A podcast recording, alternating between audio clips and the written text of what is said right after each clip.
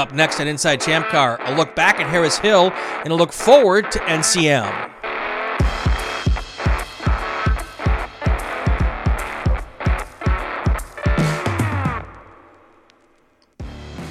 Welcome to Inside Champ Car. He's Bill Strong. I'm Brian Berlansky. How you doing, Bill? I'm doing great, man. It's uh where am I now? I'm somewhere on the road. I'm in uh This is Bowling like- Green, Kentucky. Where, where in the world is Carmen Sandiego? Remember that back when? Yes. When- yes. when we had My kids? played that. Exactly. So where in the wor- world is Bill Strong? I am in Bowling Green, Kentucky. It is uh nice and overcast outside. Nice sun. You can see the sun in the background because there's a blank spot over there. Cool. But uh yeah, it's uh it's fun. It's I mean it's nice out here actually. All right. Just got back from Texas. I was in San Marcos, Texas at Harris Hill Raceway, Cool. and uh, we did an eight and a seven hour there, and had an absolute blast. I love that track. They nice. tend to there. It's a club track. The people there are just a little more laid back than some of the more serious racetracks are, and uh, it's just about having fun, man. And uh, you know, we had two races, eight hours and seven hours, eight, eight hours on Saturday, seven hours on Sunday and uh, we had 30 i think 34 cars start the race and i think 32 in started uh, friday or saturday sunday and uh, we didn't have as many as we normally had but there's been some issues with you know covid and uh, Sure. gas prices and stuff like Yeah. that because gas was insanely expensive so um you know over four dollars a gallon as most of you know Yeah. and you know of course we had no diesel guys out there because that's over five dollars a gallon if you're out in california it's probably even higher than that Six seventy five yeah, we had a- seventy-five is what I saw Oh, diesel for. Diesel two. Six just insane. I saw, I think the highest I saw was 465 or Oh. 469 or something like that. That's a dream. in uh no 569 sorry 569 somewhere in in uh Tennessee. There you go. Virginia border there. But um but yeah, Lone Star Rallycross they won both races with their 2006 Mazda MX5. And it's it's you know I start off the interview and I say something like they dominated. They didn't really dominate. They Right. just were. They never got it had any issues. They stayed away from everybody, and boom, they were there. Yeah. Um, they were ahead. You know, some teams that uh, were probably faster got black flags for some stuff, um, and they're you know some of the other teams that could have gave them a a, a good race kind of fell off either due to mechanical or or, or off track incidences and and you know those things add up over time and if you do it perfect like like the uh, Lone Star Rallycross guys did there you go you'll win a race There you go. All right, let's hear from the winners from this weekend's races at Harris Hill. Lone Star Rallycross takes a win here at Harris Hill. Where are you? We're gonna let the. Who's gonna talk? Where's Colin? Okay, we'll wait. I'm not going to take the glory for this. There's your guy right there. There he is. Howdy. Colin, Lone Star Rallycross. You guys take first place here at Harris Hill. Yeah. Provisional up until we uh, everybody passes uh, Tech, but uh, pretty much dominated today, man. Yeah, we finally uh, stayed out of trouble. So uh, were you were you good there at the end with fuel? Uh, we were babying it for sure. Yeah. Yeah. Uh, all three stints we came in under fumes. Under fumes. How is that? How is that uh, when you're on track and basically it's flat, pretty much all of it except that one part? Can you make? Can you coast all that way? No, you can't. Pit road's uphill, so Yeah. So uh, the power of that car was turning the tires on some of the turns, making some smoke back there. Was that tire smoke or was that other smoke? uh, I bet our diff's failing right now. Ooh, that's not good. So uh, we uh, we raced the first five years with uh, open diff, so it'll be no problem tomorrow. oh, there you go. Yeah. All right, tell us a little about the car. Uh, 06 Miata. It was my daily driver, and then I decided to turn it into a race car.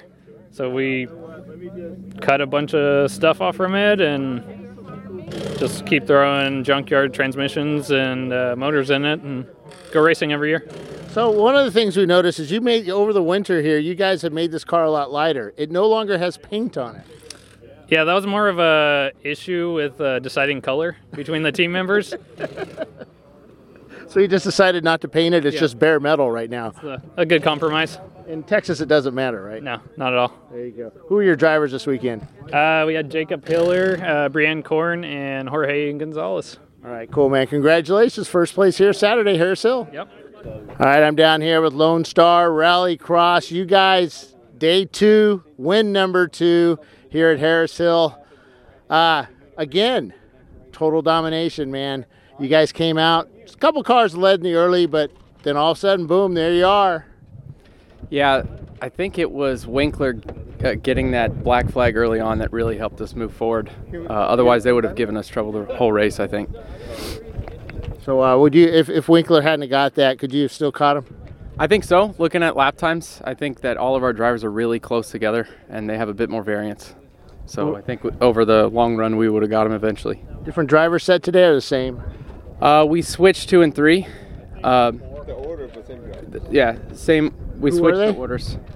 Uh, Colin started. Jorge got second. I did third stint, and then Brienne finished again. Colin. So, uh, what kind of cheaty bits are we going to find when we uh, look at that engine? Uh, I don't know. The motor came out of a junkyard, so What thing some uh, some guy might have put a hot boy motor in it or something. Too cool. Yeah. So, uh, tough race, or did you guys did it go to plan? Uh, yeah, it went all right. We uh, didn't have to worry about fuel economy today, like yesterday, and everybody stayed clean. No black flags, no weirdness. So yeah, Yeah, it's amazing. I mean, there was, I wouldn't say there was a lot of contact. There's just a lot of guys pushing it to the limit, kind of going beyond it, but you were never part of that. yeah. We uh, we kind of learned our lesson the last couple of years. We'd uh, always have the race in our hands and blow it. Yeah. So, uh, did you like yell at him? You only need to take one out. So, all right, man. Congratulations. Day two winner here at Harris Hill. Day one as well. Thank you. All right. Congrats, guys. All right, so that was those are your winners. You know, you mentioned you said dominance twice, and then you said Yeah. that they would, but but on Saturday, the second place car was on the lead lap. Yeah, yeah. Yeah. So, it really wasn't. I just like saying dominate. Oh, you just like said because that. it's basically I'm not a writer. You know, I just have this set of words that I keep using over and over again, and that's kind of one of them. Your, So your the crutches. hard part about that interview, yeah, yeah. Yeah. The, the the hard part about that interview was that there's been a couple of people over the years that I've had a really difficult time interviewing. One of them is Chris Huggins. right. Um, you know, you ask him, so what was it like out there? And he goes, "It's all right."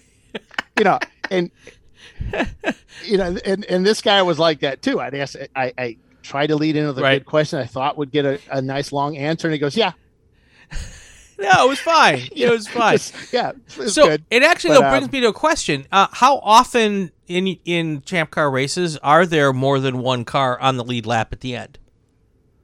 A lot, actually. Okay. There's some. Uh, uh, I would say more than half of our races last year were were close. Nice. and it's scary close. Some of them are like, how you know, I, I, I forget. Somebody did a survey on what our closest race was, but it was milliseconds. Sure. I mean, it was a bumper to bumper type thing. Cool. Um, now he had said something about his uh his, His diff. going Yeah. bad. Uh, yeah, uh, I talked to Brianna later. She had the last stint in the car, and on Saturday, Right. And she said that whenever she went around, a, uh, I think it was turn seven, seven or eight, um, it would lift the tire, and that's what we were seeing going there. It was just a lot of smoke, and it was concerning to the corner workers. Um, they couldn't tell because they were always in a in a batch of cars where the smoke was coming from. Right. But uh, of course, you know, it was just basically the tire spinning um, as that Miata went around. But uh, Cool. it was a fun race to watch. The the the uh, good good team stayed out of trouble. Um, we had a lot of teams that basically did the same thing, but um, but yeah. But Winkler uh, ended up getting they were early leader, and Yeah. they ended up getting a uh, black flag for passing under yellow. Okay. Okay. So yeah. so, any other good stories come out? Storylines? Any other fun stuff come out of that weekend before we head out? yeah so you know the uh the k&h motorsports a brand new car they pulled that out of the weeds uh, big story on our uh, facebook page and and i'll have that up on the forums later too Sure. uh they they had a, a car that was out in the the i don't know what they call them in texas the boonies Right. and it had a tree growing a big like huge 10 inch tree or whatever growing out from under the hood. And then a smaller tree three or four inches growing out of the trunk. And uh, it had sat there for a long long time. And uh, they put that car together i think six weeks is what he said or it might have been six months. But uh, they put that car together and had it racing and zero issues other than keeping it on track. They had a hard time making that thing turn. It was only a, I think a 302 powered. It said 289, but I think it's a 302 Okay. um, V8, and they they spent a lot of time in the grass. They, there was a big joke in the tower about they've they've spun at every corner but 11, and we were waiting for them to do it, but they didn't. But they they they, they came pretty damn close at one point. Mm-hmm. mm-hmm. But uh, good good set of guys running that car. They also have uh, teammates with uh, a '68 Mustang as well that was out there. And plenty of pictures all over the web of those two racing together, Nice. and they had a blast. The the '68 actually won D class the uh, Sunday, and they won it Saturday, Nice. or maybe it's the other way around. I don't know. We, we just make it up. Nobody will. Nobody will look. So I'm always calling out or, or highlighting the college teams. You had CU Boulder there uh, this Yep. weekend. So that'd be what is that? Colorado University Boulder, and Yep, uh, and they- they um two they cars. brought three cars. Oh, three Or cars. two car. Yeah, two. Well, two cars. I think one of their buddies had a uh, a Subaru there as well, or, Okay. or some no, Isuzu. An Isuzu. okay, okay, and uh, Cool. they they had a blast, and uh, they did quite well actually. They, they they had some issues, but they worked through them, and just like good engineers, and um, got it done. So uh, was the Isuzu the the um the screaming Weenies? Because that's my favorite Uh, name of the of this team weekend. I, I always try to pick up my think- favorite team name of the weekend. I'm Yeah. all I'm all in on Screamin' Weenies. I think it was. And they and the cool thing about that was is that you know we talked about it on the show, and I mentioned Joe Isuzu, and nobody knew what I was talking about. It says, really, people, come on, Joe Isuzu, the best car salesman of all time, There you go. ever, There you go. with a disclaimer at the bottom. All right. Uh, S- Sunday's a little bigger bigger gap, four laps between first and second place, but uh, uh, so that's pretty cool there. So, uh, anything else before we head off to our to our tech tip segment that we need to talk about on no, this? that was it. Was you know we we did uh Champ Car Live. We did a full Oh, yeah. show from there, and it was pretty awesome. It was Paulie and I, and of course, you know, I shine like you know the brightest star in the world. There, Mm-hmm. We'll talk to Paul about that in a little bit. Well, I was going to say we No, did Paul- at the top of the show. We didn't tell anybody. Our guest coming up after our break in a few minutes here is going to be Paul Veltum. You know, the guy who's does Yeah. all of the important stuff on Champ Car Live. Oh, massively. Yeah, yeah. Would, Yeah. Wouldn't happen without He him. is he is this he is the how did they how did Doc do it? The sunshine beneath our wings, or the, wind, beneath the wind beneath your wings. Very nice. Yeah, I don't know. Very yeah, nice. Did, did, I never listen to them. I just make up my own stuff. All right, cool. So you know what time it is, Bill? it's time for Tech Tip.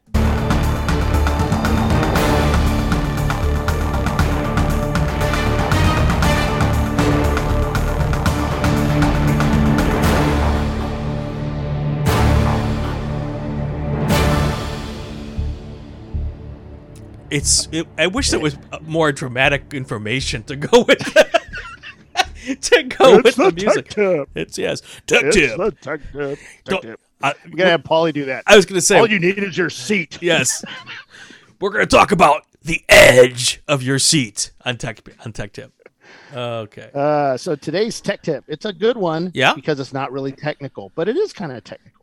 So we had a new team that uh, raced with us at VIR a couple weeks ago, and uh, we got an email back from them saying, you know, given their perspective, what they saw and what they thought, and what what their what they thought they needed to do next. They'd never raced before, and and uh, they took out a completely stock Miata cage, the whole bit. Still had the catalytic converter on it Yep.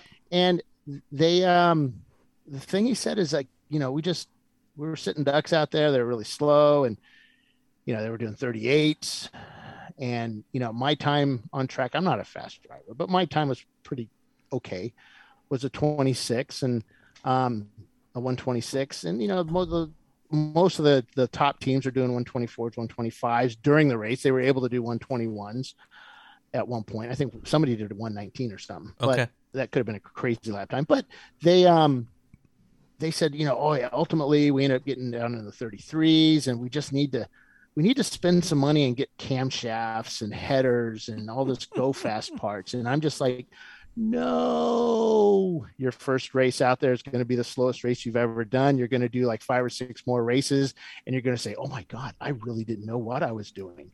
And, uh, or, you know, it, there, there's just so much more to it than just buying fast parts. You, as a driver, need to have seat time. You need to get more time in that seat, not just learning the track, but learning the car, learning how to handle traffic, learning how to, you know, set up a car to, to pass him or there's just so many little things to it that seat time will make up for that. And you're going to gain so much more time just by sitting in the car and racing. Heck, it took us, geez, I want to say 10 or 20 lat, 20, about 20 races before we were even considered a, what do you call it? A, a Contender? contender.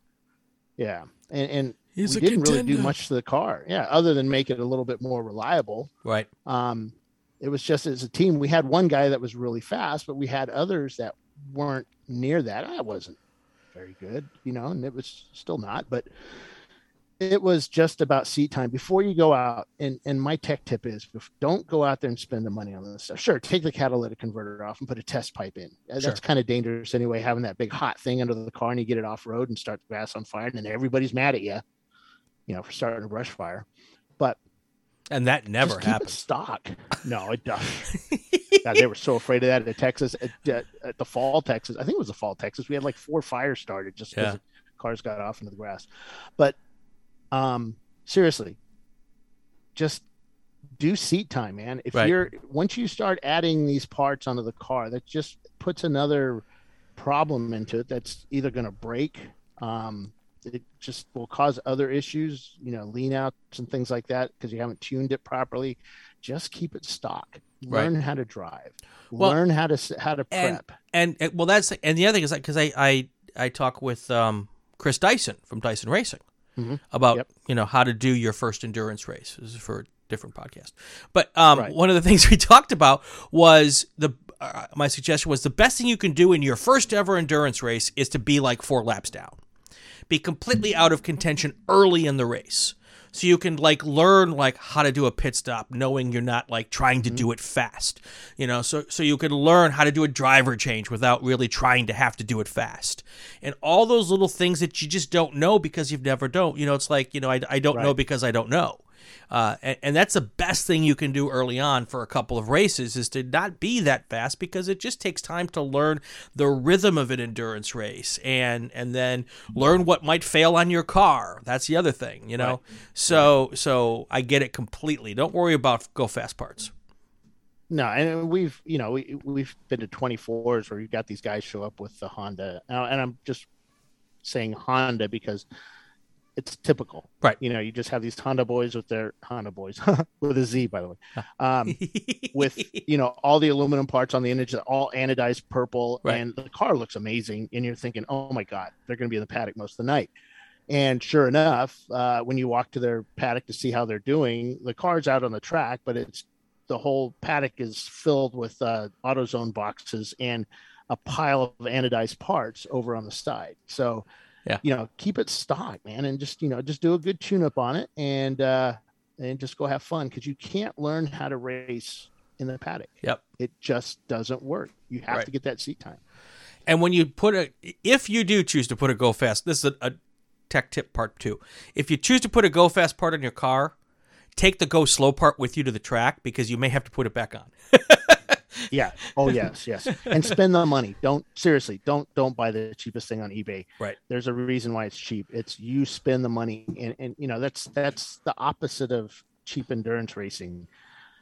You know, technically, there's no such thing as cheap endurance racing. We like to say that on our marketing stuff, but it's Sure. it's going to cost money, and nothing is nothing is cheap in life. So Cool. that's fun.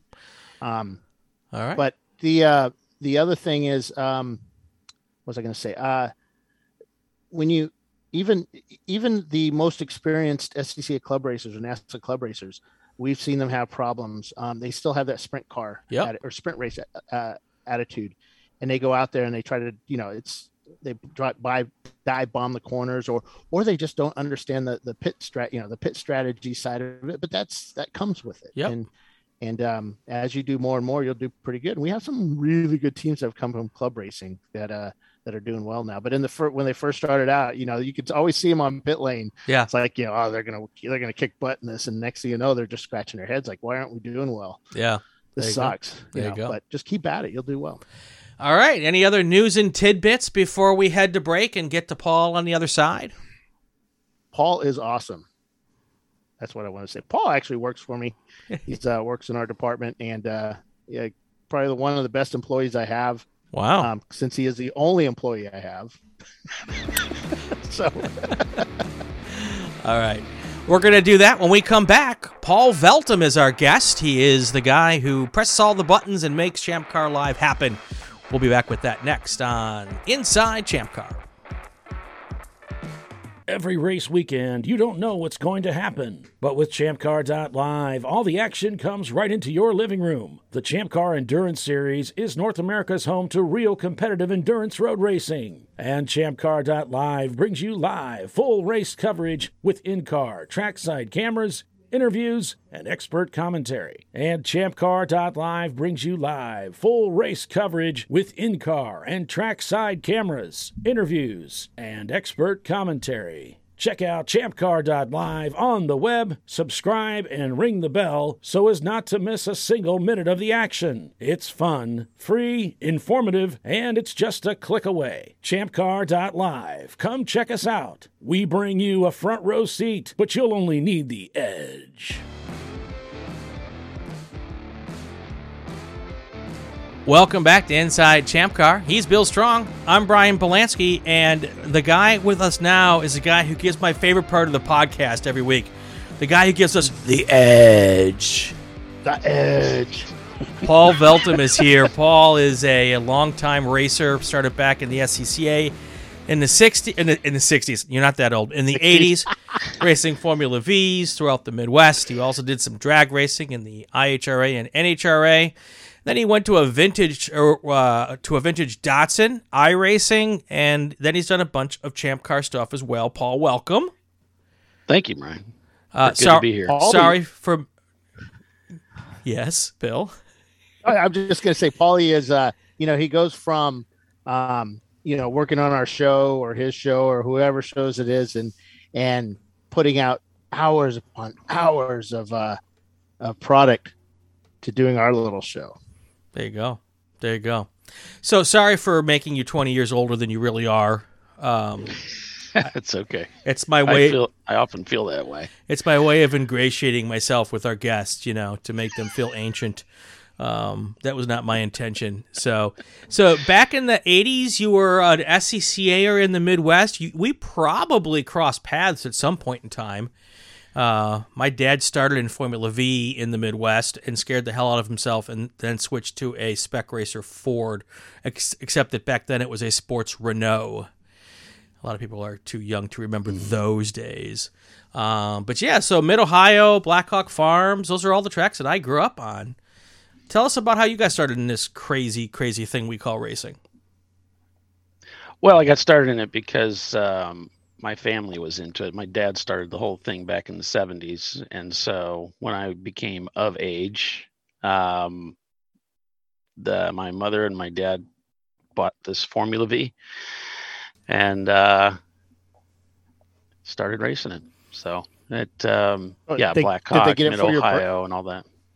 Did you get it? No, I don't remember birthday? it being a birthday. I think it just happened. I don't remember the details behind it, but um, yeah, it just uh, it, it was kind of a weird surprise.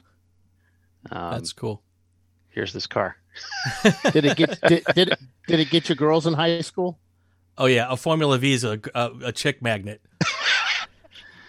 I actually have uh, in in I have like home videos of the, one of the first races I did. My girlfriend came with me.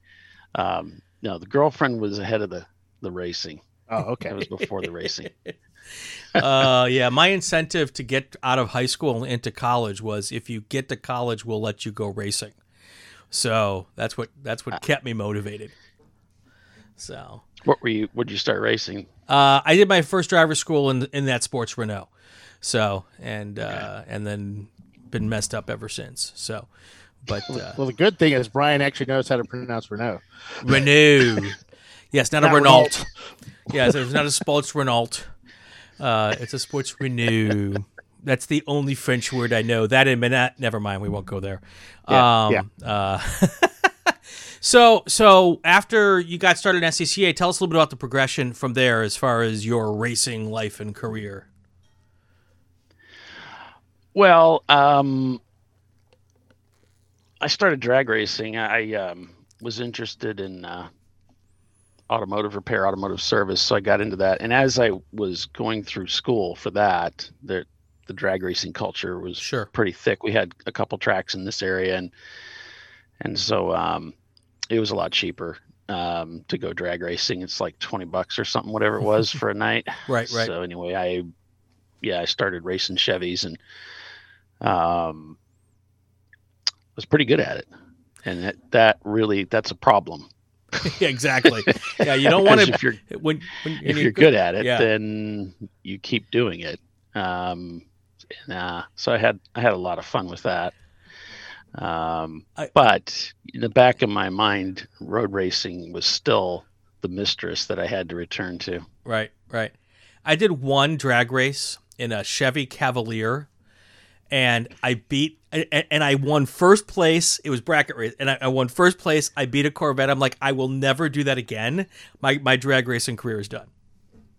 yeah, I really suck at drag racing. I have like a second and a half reaction time, which I guess is not good. I, I don't know, but I always lost or broke or just you know, they made me look stupid going down the drag strip. Um, So Now, so you've been used to dad- that for a your dad- while. Yeah, pretty much. Was your dad pretty upset with you moving over to the drag racing side of it, or you know, he because he had brought you up in the road racing side? he had very little interest in drag racing and it was during a um it was kind of during a strained time in my relationship with my dad because my parents divorced when I was 13 and that put a pretty significant dampener on road racing and my dad moved out and it was just um you know as I got deeper into my teens and and started going to school our relationship wasn't very uh very good we weren't close we didn't it's not that we didn't uh like each Right. other or anything like that we just didn't have that uh connection and Right. so um but he did come out to one of the races after I'd been running for a while and uh that was pretty cool Cool. Yeah, What when you got back into road racing? What'd you get back into? Um, well, I it was vintage racing. Okay. And um, because because we had always been racing, my dad had always been racing Datsuns. I thought it'd be a cool way to sort of um, move back into a, a closer relationship with my dad Mhm.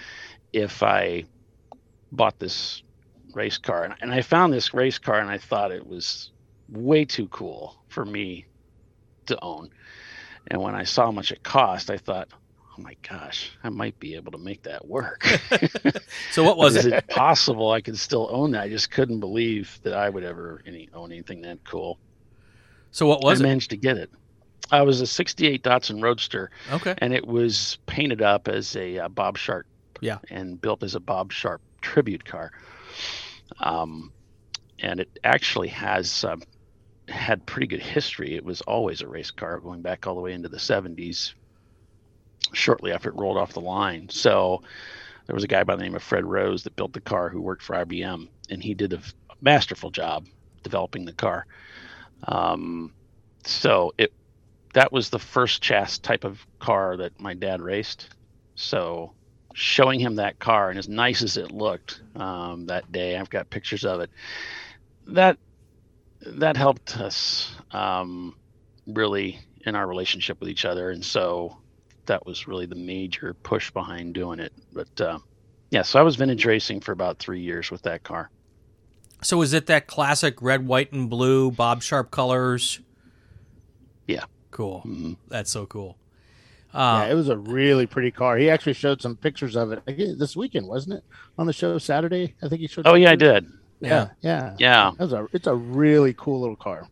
yeah, one of my best friends races a. Um, has got two cars. Um, although I think he's getting rid of the 200. He's a 200 SX, and then he has a 240Z. Both of them painted in that same Bob Sharp type color scheme, and uh, just that classic Nissan. Now, then Datsun, now Nissan color scheme. So that's pretty cool. It's interesting that to know how small those cars are, and to Oh, know yeah. that Paulie being six eight or something like that. I think he's like six one. What are you? Six, six one, six two. Yes, I think I'm 5'11", shrinking by the don't know. day. Yeah, Yeah, I know we all are. That happens with age. Well, I'm I'm not shrinking. My, my, it's just going into different places. Yeah, yeah. I think it's all of us actually, except for Paul. Paul is shaped like this V. Okay. You know, he's a really r- real thin, um, uh, tall, and fits in any car he wants to. Basically, I'm like, Well, I, know, that, that's the thing. I, teammates what here. my good buddy, uh, my good buddy Evan Horner now lives out on the West Coast. Um, you know, he would kind of self-deprecating on himself because of his size, his smaller stature. I said, "Dude, you are the quintessentially perfect size for racing." Oh yeah. I mean, have you ever met Mario Andretti? Exactly. He's your Yeah. height, bro. he's exactly because so He's just so a Evan Italian actually, guy. yeah, Evan raced for me, and you know, I have kind of a big seat in the car, and we had to like put, you know, we always had to put pillows in the car for for Troy, but we had to mm-hmm. put side pillows and back. I mean, basically, we had to, yeah, just a little guy, perfect. Uh, to the for point where he can't feel the car anymore because he's all in this big cushion thing. Yeah. Yep. I always tell people I'm the perfect size to drive race height to drive race cars. I'm just not the perfect width to drive to, to drive race cars. so, I suppose I should work Single on that. seater. Yeah. Well, that's what's happened to Paul Tracy. You know, he, I don't Yeah. think he can fit in an Indy car anymore. That's one of the problems he's running into. That's why he's driving a Trans Am. Oh yeah. Mm-hmm. so, It so happens to us. We mature. yes, yes, know. yes. I, I have I have a mature body.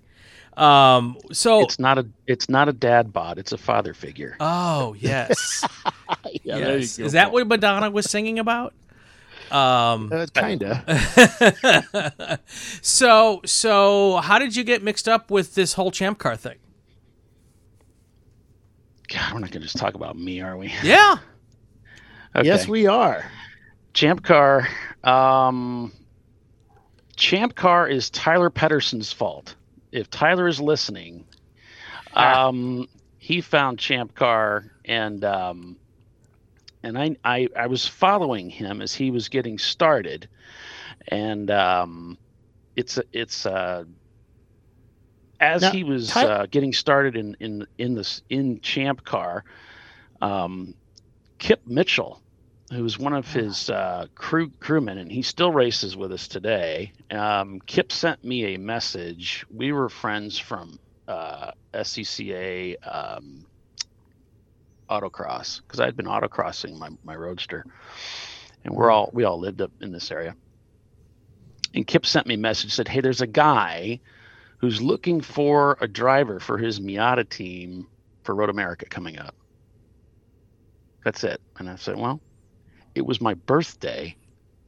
and I'm hiding in the bedroom trying to get a hold of this guy. Because I don't, I, I got the families out there and everything, and I'm like messaging, you know, trying to get a hold of this this guy named Justin Lee. And Oh, uh, yeah. anyway, end up making connection, end up racing with him, and that was the the first race um, was at Road America back in 2013 Right. and I I came from SC SCCA where you had to go through um, you had to go through uh, some driver Mm-hmm. classes. You had to go through the um, oh my gosh, my, my mind's blanking. The school. What do they and- call it? They had driver schools. You Yep. had to go through, complete those, and you, you were evaluated before they would, you know, give you a Full comp not a license. license. First Yeah, a you had- novice you- permit. Yep. You had a permit, right? Yep. Thank you, Brian. You had a permit, and then you'd get your license if you were still good enough um, to, to get that. And here was Champ Car with none of that, not even a physical. And I thought, this is going to be a complete disaster. and all I'm going to be doing is trying not to get killed out there. and I hit the track. I hit the track in Justin's car, and I was the first guy out. And so we take the green, and I'm just kind of laying back just to see what these guys do at Road America, heading down into turn one, and I was surprised. It turns out that most of the people that were around me were people just as clean and polished as I was, and I was really pleasantly surprised. They were really just guys just like me who had come from other clubs just like the SCCA and they were just looking for that maximum track time. Yeah. So all that that first stint that I ran at Road America completely changed my perspective of what Chump Car was.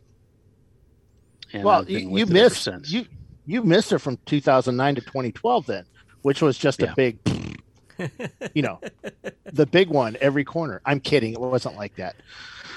yeah, there is no I've never seen a big one in Champ Car. We had a big one last weekend that Bill described, and it was actually I think two two cars might have touched was the end result. The others are just kind of well, they did touch the grass. And, but, oh, they yeah, touched. always saw we had the big always, one. So you know we're watching inside. And I hear you say something. I look up and I just look over at turn eight, and there's grass. I want to I want to say thirty cars but it was yeah. maybe seven, just spinning all over the place. And, you know, everybody in the tower is like, oh, you know, they're doing everything you're not supposed to do in the tower. And uh, yeah, I said, it's the big one. And Paul's like, he said the big one. That's good because you know NASCAR is legitimately has the big one and the, the big one. And I yeah. we don't have crashes like that. Yeah, but, but anyway, uh, we never get to say that ever. You know, you want to we say giggity, Bill. We don't we say want giggity, giggity, to say that, William. We don't but, want but, to say that. It's a bad thing. Nobody wants to go. Nobody wants to come out to a, a race like that and put all that energy into it and get out there and and get into a huge crash. See, my goal every people don't have money like away. that. My goal every weekend is to say at least once, "Trouble in turn four, You know, uh, yeah. that's as close as I get to the big one. Is you know, "Trouble in turn two. Um, yeah. I love it. I love it. So you're the brains behind Champ Car Live, right? Yeah. Yeah, you can say that. yeah. so for for those who uh, if if if you've just literally fallen off the back of the turnip truck and and you're not at all familiar with Champ Car and how they do things, they they do a live broadcast on a ton of their races, not all of them, but the vast majority of them. And and Paulie's the guy who's touching all the buttons, tickling the ivories, and making the whole thing happen. How did how did how did you get into that? Um, I noticed um, that at the races, after the races, you'd be standing there at the uh, award ceremony, and you could hear the rumblings amongst the people, the things that were happening as you drink, everybody's got a beer, right? You know, and it's like, oh man, there's a lot of cool stories going on that nobody knows about, nobody hears about. Wouldn't it be interesting if we had that stuff going out? We should do. There should be some kind of coverage or something you know, to talk about what happened. Somebody should do something about that. And um, I started talking to my dad about it. I started talking to Justin Lee about it. He said, "Yeah, you you should do it." And I said, "Oh no, no, not me. I'm just thinking so, somebody should somebody somebody should do it, but I don't think not me. I don't know anything about that. I wouldn't so, want to." So you opened like your mouth and got stuck. well, the problem was that my dad said if I would do it, he would help. And I said, "Oh, well, maybe I should maybe I should play around with this." I, I was already an IT professional, mm-hmm. so it was kind of in my wheelhouse, but I had never really messed with live streaming or anything, and it was pretty new. Certainly, the idea of live streaming a race over cellular was quite new, and so um, yeah, I started playing around with it and found that there was some viability to it. Uh, found that you know, of course, we were getting live timing and scoring on the web, and um, then it was just a matter of finding a platform where I could kind of mix everything together, and then call the race, have enough cameras to kind of have something to look at, and um, so I did that for a while, and yeah, over time, eventually, um, um, I approached the WRL with the idea of doing a show. And the guy that was running it there just didn't really understand what I was getting at, and I felt like uh, it would be uh, pretty difficult. I didn't feel like he had the vision, and so um, that was just a really nice way of putting what actually happened. um, and so then I, I was talking to Justin again. He said, "Well, let me put you in contact with Mike Chisek." And I got a hold of his wife, and she was really excited about it, and so was he. Uh, he said, "I don't know." we had somebody try to do that and it just didn't work. There's not enough bandwidth at the tracks. And I said, well, you know, Mike, I think, I think, I think things have changed enough now. I think it can be done. Okay, And so this the- is where I hold on, hold on. This is where I Yeah. step in. So I think it was Facebook Live. I think it was Facebook at VI at one of the, at one of the early VIR 24s had just Yeah. like the week earlier released uh, Facebook Live. Yeah, I'm this like, was this actually before that, but yeah, Was that before? Yeah, you were doing that before that. But then the Facebook Yeah. Live thing came up, and I thought, wow, this is kind of cool. How do I do this? So the Yeah, we- 24, that I started forward. doing stuff. it was pretty close to that same time, Bill. But it Yeah. was this was just a little bit before Facebook Live came out. But uh, you're right. But I I just wanted to make the point But you'd that already talked. Yeah, you had already talked to Andrea, and To she Andrea and- up to me. Yeah, Andrea and uh, Mike. Mike. I, the point that I wanted to make was this would have been so much harder and taken so much longer to develop if it wasn't for the vision of Mike Chisek and the support Yeah. thereof. He was absolutely critical. Otherwise, it was going to take me so much longer and so much harder without having the club support. So because I was telling him, well, I think I could do Gingerman in Mid Ohio and you know and and Road America. He's like, well, I want to do it for all of them. You know, he was Yeah. so ahead of where I was even Yeah. ready to think yet. And then and then you were doing garage walks and with Facebook Live. Yep. So yeah, we kind of jumped forward, not far. Well, I didn't know months. about you. And Yeah, I didn't and really then you know were about doing what you garage were walks, doing. and I was watching you. Well, we didn't, we just didn't have that communication yet. It was still Right, very right, early, right, right. and I was still trying to figure stuff out. I just wanted his support, and he was all about it. And so this was all very not even half baked. We're still Right. mixing it in the pot. Oh yeah, Um, but it and, it and you know, I don't want to bore anybody with the details, but eventually we worked out. And I gotta admit, we had so much fun. Those first couple of years when Bill and I started working together was so much fun. Two IT guys trying to figure out how to do something that really yeah. nobody was doing. Right. And, and Well- I- it, that was a lot of fun. You do know the guy sitting here with us, Paulie Brian, is probably one of the most instrumental guys in our in our whole show there, just from the hardware perspective that he pointed us uh, pointed us in those directions, and then also a lot of the um, the issues we had early on with communications, with just the sh- you know the technical side of the show. Brian helped us um, along with some folks in uh, at the Radio Le Mans, uh, Radio IMSA, Right. uh, John and those guys, and and they, um, you know, just knowing that the problems that we were having, including Bob Varsha. I mean, heck, one of the first interviews we ever did with anybody of name was Bob Varsha, and um, having an issue with just doing that that interview with the hardware, um, that uh, that just got us moving in the right direction, and knowing that we were doing things right Well, especially uh, on the budget that we had. We had no budget. yeah, Tim, I know how that goes. Nobody wants to spend any money, but everyone wants a you know No. an ESPN Oh, yeah. quality broadcast. I'm it's it's crazy, but it's funny because I mean, you and I met through a friend, and and our mutual friend said to me, "Oh, Brian, you got to meet Bill. He's a car guy, you know." And I get that all the time, and and and so we connected on Facebook, but we never really did anything talking for uh, several years. And then out of the blue, I'm here. So when did you guys start this? And it was like around 2014, right? uh, no, 2015. Okay. 16, So like I. I had just Yeah. moved to LA. And so I was already out of Virginia. And all of a sudden you popped up on my Facebook. and we talk? And I'm like, yeah, sure, I'll talk. And and then you started talking about this thing you wanted to do, and I must have given a little bit of wisdom. You know, you can take. You I can. I can give you all was of. It was connecting the uh, the the hardware that you'd use for a live feed for news because you were working with CBS, Right, right, right. And you know what the what you know basically I was looking at getting this huge camera set up with Right. microphones, some assistant, and all this stuff. And you're like, well, no, they're moving towards cell phone usage Yep. for a lot of this stuff. Yep. And it's like, huh, cell phones, huh? yeah.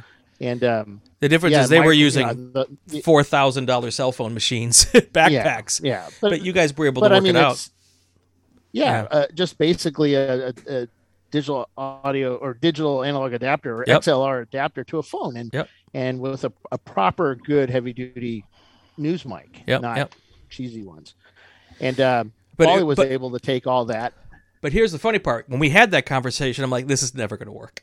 in my head, Oh yeah, you know, I'm giving you what I know, but but also understanding the uphill battle of what you were trying to do. I mean, you you when you describe what you wanted to do, you know, someone who'd been in the business for as long as I had, I'm like, th- they have wonderful ambition, but a lot of times, you know, budget doesn't equal ambition, and and and and when you're starting out, budget fixes problems you know you can spend your way around problems and i knew you guys didn't have a huge budget so i was happy to lend the little bit of wisdom that i could give you but in, in the back of my head i'm going this is never going to work you know and well, then that's where my my my budget came in. You know, Champ Car had, or Chump Car had their budget, then Bill had his own budget. right right And uh, yeah, we were able to spend our way around that. Let me tell you, it, it, just finding the right stuff, right even for Paulie, just finding out what works just took so much time and effort. We we get companies telling us, "Oh yeah, this will do everything you wanted to do," and I'd pay an obscene amount of money for something, and it would fail. Like it would work on Friday, and then Saturday race day. You know, you, you plug everything in, stand there, and say, "So how's the race going for you?" And Paulie's like, "Dude, we can't hear you." You know, it was uh, just so cool It was and it then we was had very problems with challenging. so- yeah, and then we still had problems with some of the you know Poly software and such. And ultimately, we we sorted or you sorted it out, and it's just like, wow, this is pretty damn good. It's just so much work. yeah That's the hard part. yeah Yeah, he had his problems and I had mine. We were just kind of sorting through that while at the same time trying to evaluate the possibility, viability of broadcasting from track to track to track. We'd Mhm. never been there. We didn't know Right.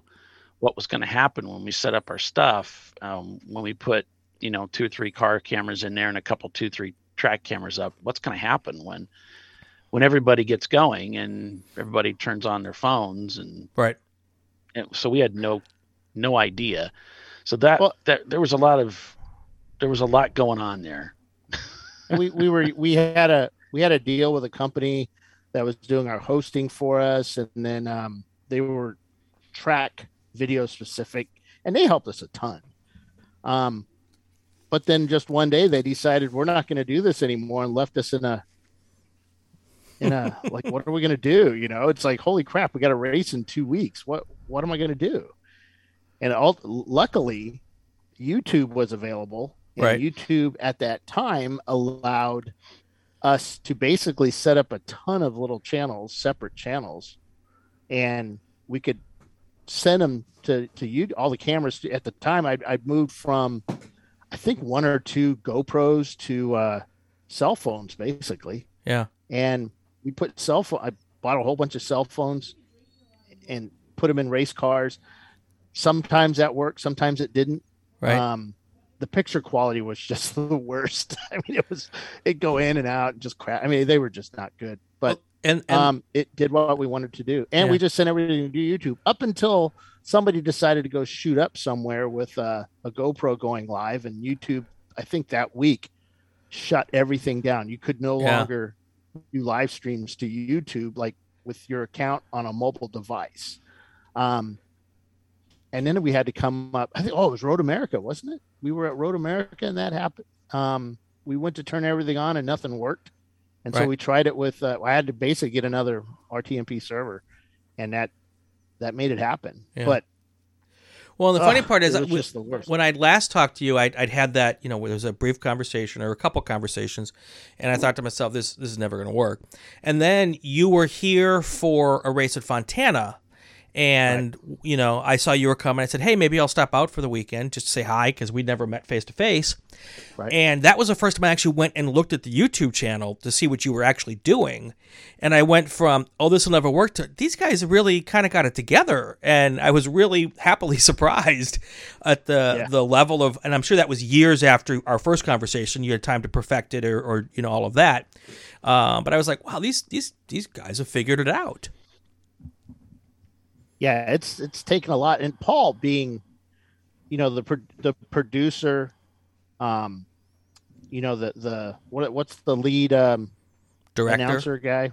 Oh. Well, director, play by play. po- every everything Host. host, Yeah, Yeah. host and and just you know he sits there for you know 12 hours telling us to shut up, giving the play-by-play, telling us we're wrong. So, Paul, You Paul, know, are you no, at home for all of this, first. or at a, at a studio location, or do, you, No. or do you do this from the racetrack at all? Uh, occasionally, I'm at the track. Typically, I'm I'm here at my home studio. Okay, So it just depends on the situation. Cool. Um, Yeah. so yeah, awesome. It's, uh, there's Yeah. sometimes sometimes I'm able to go to the track. We let them out every now and then. Every now and then. It's difficult sometimes because you've got to take the feeds from, you know, I think what's the most we've ever done? What, 15 cars? I think it was a s- absolute ton of cars.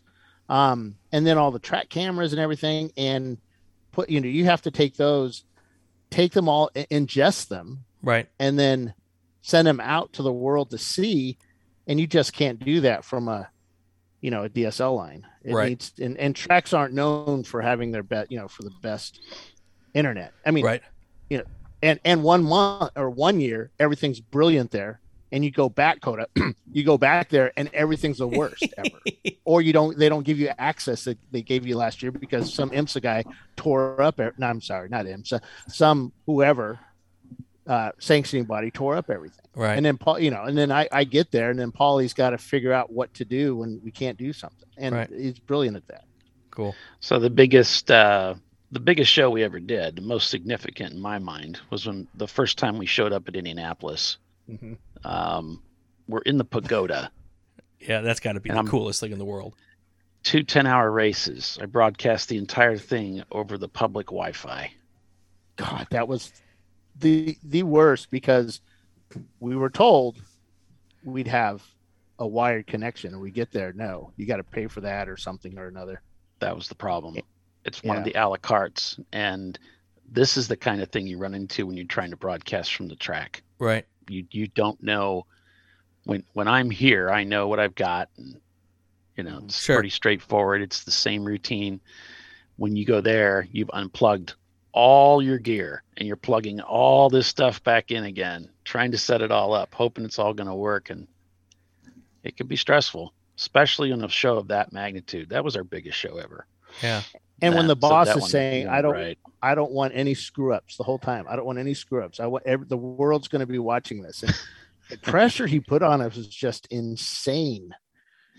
And then you know Doc comes in with the uh with Doug Boles, you know the manager, the track manager of uh, which isn't just a track manager. He's Right, the, it's- the big guy at, right. at Indianapolis Motor Speedway, Absolutely. and you know it's and they're watching us. They're looking to see what we're doing. They you know they don't want their track or or their events to look bad to the Sure. world, and they don't know what to expect from Champ Car. by that time we were pretty well practiced and you know we were you're always looking for things to improve and you're always trying new things but we had a we had it pretty strong you know show by that time so Sure. we we, we Except knew how to roll guy with the little lane. punches and stuff Well, we had a we had a really funny thing happen down in the pits with communicating to bill and that will never be forgotten that was funny but uh That for And you it was. I, it was. It was- It was. it I gave was Tiffany a radio so we could communicate back and forth, and Tiffany would just hold up the radio without pressing the button and talk to it. I'm like, press a button, and she'd just hold it up, and or she'd press it and let go, and Oh. just you know, that's good. Bill was Bill was so mad, and he's doing. uh he, he Bill is trying to communicate to her by like, uh what is that game you play where you just make signs with your Oh, charades. charades? yes. And uh, And Doc is making fun Doc of me and the I whole are laughing so hard and just enjoying every moment of it, Uh, not being stuff. helpful at all. We're gonna have to do a whole yeah, looking- podcast, Paul, where you just tell Bill stories, Oh God, there's a lot of those. and then we keep the microphone, his shoot. microphone off, but just watch his face. It's let's do I, like I the have so much footage. roast Bill, the roast Bill Strong episode. the the last one of the last ones that was really good was the driver's interview after a race and the microphone was off the entire time there's absolutely zero audio it's just him talking and so i began to ad lib what the conversation was to a point where I just got tired of it. You know, I was embarrassing Uh. myself along with the whole show, and I just quit doing it. That's funny. So, Bill, y- did yeah, I you? have a Did you? I have an issue with sound. Yeah, I, and I'm learning that every episode we have, I'm learning this more and more. So, did you have something in particular that you wanted us to talk about? Because I just started talking and we went. But is there Oh something? no, no, that was good actually. That's kind of where we were headed. Okay, just okay. Paul, Paul, yeah, Paul does. You know, Paul does all of our video editing. Yeah. I mean, it just well, except for the bad ones. That's those are the ones I do. Right. But I, I try to.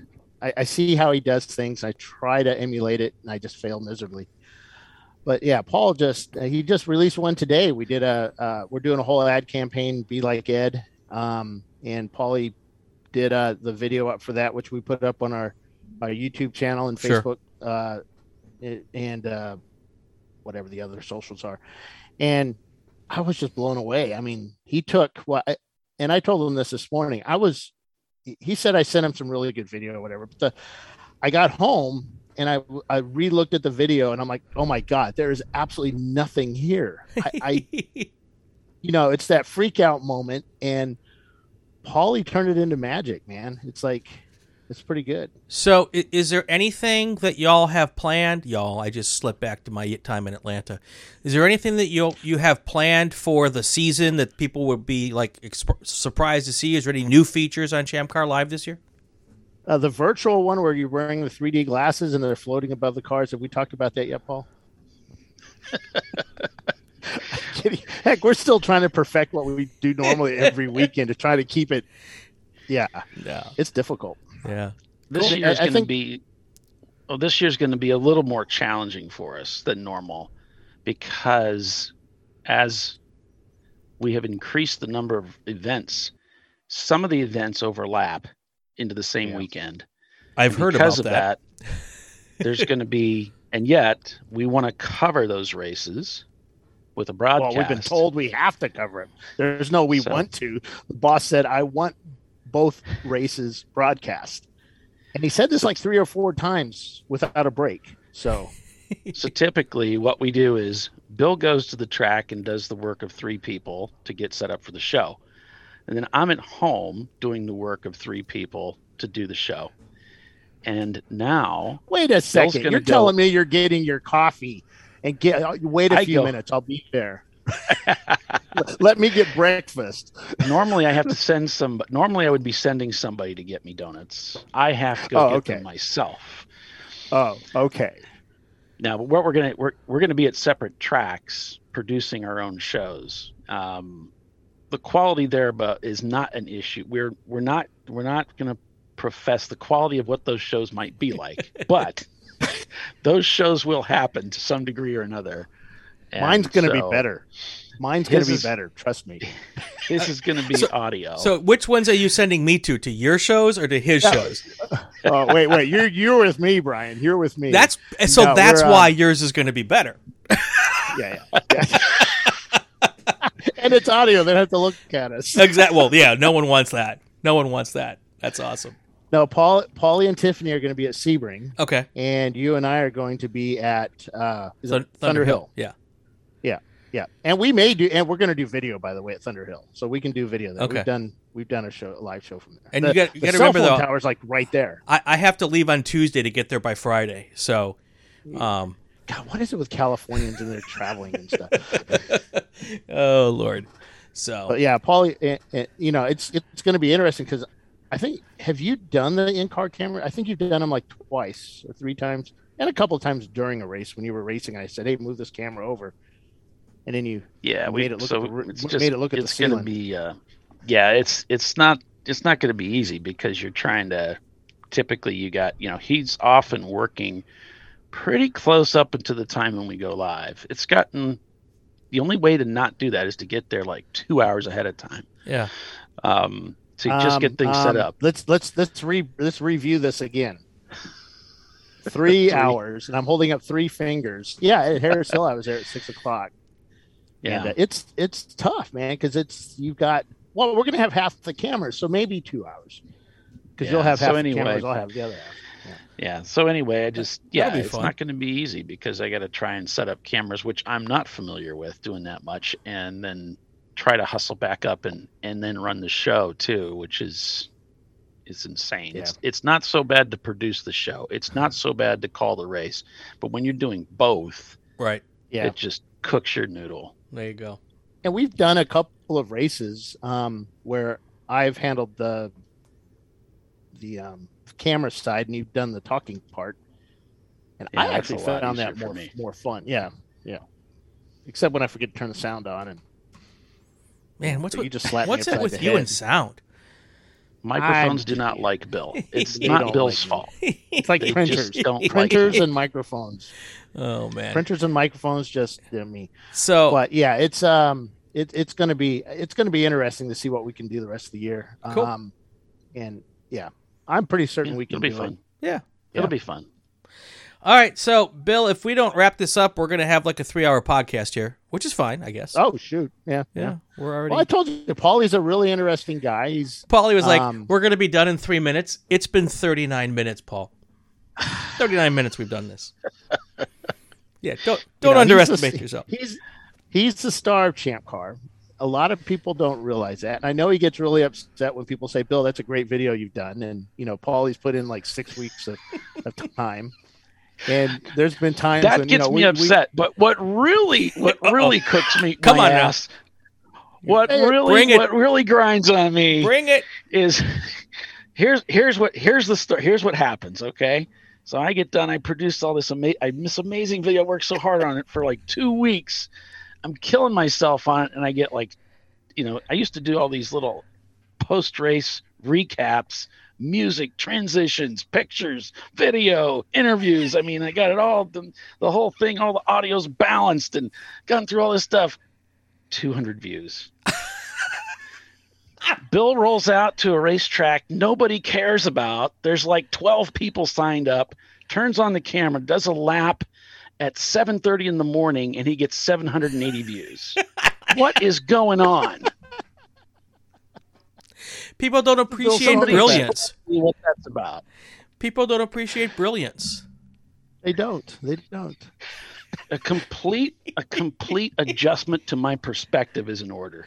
Uh, Apparently, I don't have this right. uh, that's good stuff. that's good stuff. Uh, Paul, thank you. Thanks for having me, Brian. We'll get It's you fun- back on You know, again. this is gonna get this is only gonna get 20 views, right? Exactly. This will be our. Why would they? That's the thing. Why would anybody want to hear me talk again? I talk all weekend long. Uh, They know what I'm going to say. Why would they want to hear me talk again? But um, Just thanks do- for having me on. before we It's get done, you got to do once for me, just because I'm a fanboy. Talk to me about the edge. Give me, give me a good line here, okay? Um, yeah, we'll sell you the whole seat. You'll only need the edge. Oh, that's so good, so good. I love it. All So there was I a guy that uh, used to do this over. Um, we used to have we had an oval track here, and they would do the Sunday night, Sunday, Sunday, Sunday. Oh, Great Lakes Dragway. And, and da da da da da da Bearfield Raceway. We'll sell you the whole seat. You'll only need the edge. Uh, it's too You know, that good. kind of stuff. And it was just uh, I was talking to Bill about that one day, and he said, "Oh, you got to do that. That'd be funny." I said, "But there's no edge in podcast. There's no seat. It's oh, you got to do it anyway." Doesn't, doesn't matter. Oh, well, we did that too long. I ran out of my music. All right. When we come back, we're going to take a look at what's coming up next week. I guess that would be this week. Uh, once this thing comes on the air, we'll talk about NCM Motorsports Park next on Inside Champ Car.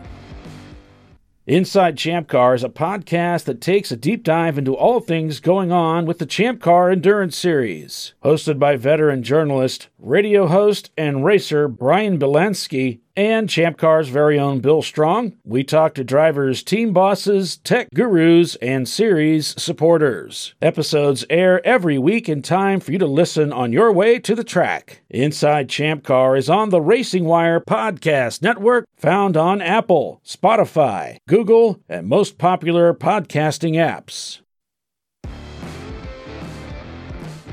All right, we're back on Inside Champ Car. He is.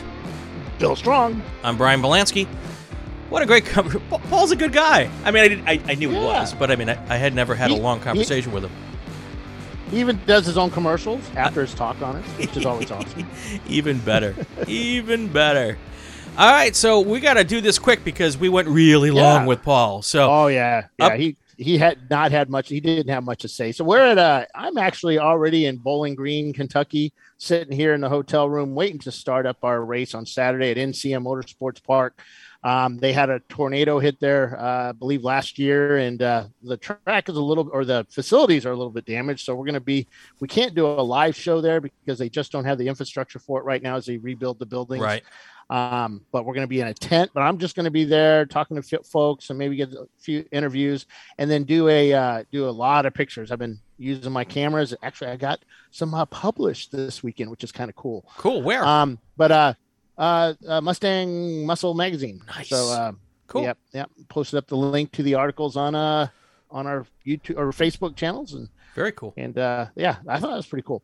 Hey, uh, so yeah, we have a lot of cars coming there. Uh, 901 Motorsports is going to be there with their uh, with their car. They've actually done quite well the past uh, four races. Uh, if they haven't wrecked the car, they've done really well.